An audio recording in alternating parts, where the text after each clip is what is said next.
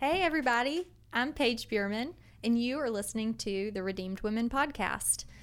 I'm super stoked because today we actually have a man on the Redeemed Women Podcast. Pastor of Discipleship, the one and the only Mister Matt Francisco is going to join us to talk about this, the Redeemed Women Podcast. So what's up?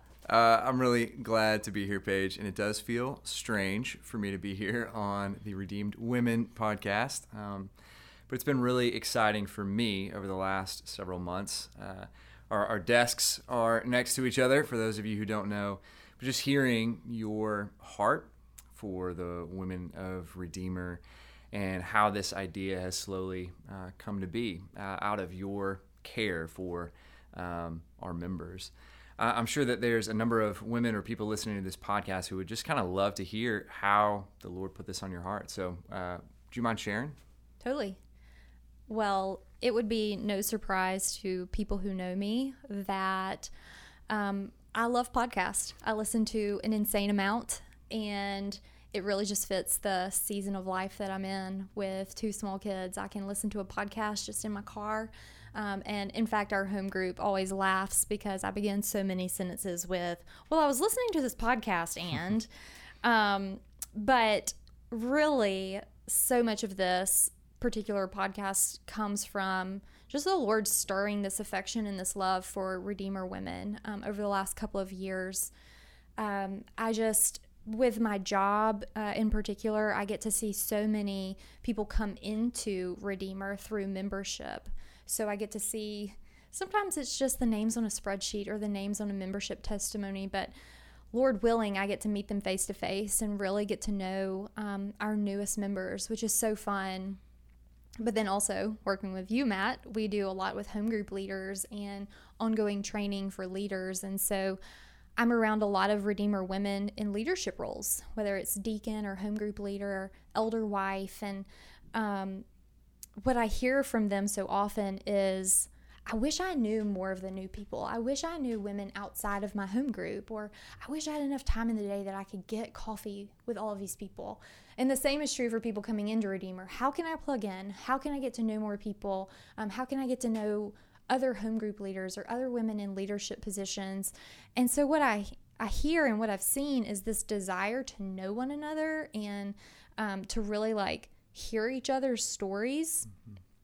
But given just the size and the scope of our church, it's so hard. It, it's just really hard um, when you're thirteen hundred members to really know people. And um, I was, I, I think this, this just came from a desire for Redeemer women to see and to hear the stories of people in their midst, um, the members of the church that they go to, living in the exact same city that they live in, um, just the way that the Lord has worked and has moved in their lives, whether it's different seasons or, I don't know, uh, decision-making processes, or maybe just even how they came to faith. Um, there's so much encouragement, and there can be so much um, to learn from one another. And so I wanted a place where Redeemer women could hear from one another. And I, I really love that. And it makes me think uh, about how often God teaches us through stories. I mean, even if, when we look through the Old Testament, see how much we learn about what it means to trust God through suffering and loss and sorrow. Through people like Ruth, we, we see what it means to disciple faithfully uh, through the lives of people like Ezra and Nehemiah. We see what spiritual friendship could look like through the lives of, of Jonathan and David. And just hearing your heart right there, um, I resonate with that, that, that we want the women of Redeemer to hear the stories of the women who are following hard after Jesus, that the Lord would use these stories to strengthen their faith, to give them glimpses of what faithfulness may look like.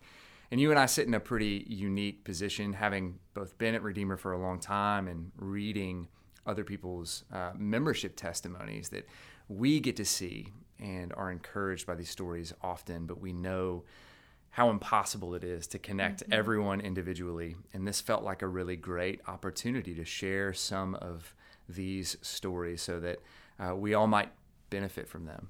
Um, and as, as you and I have talked about, uh, we know that we as a church place a really high value on getting together in person, and we don't ever want a, a podcast or anything else to be misconstrued as some sort of substitute for what can happen when we're physically together.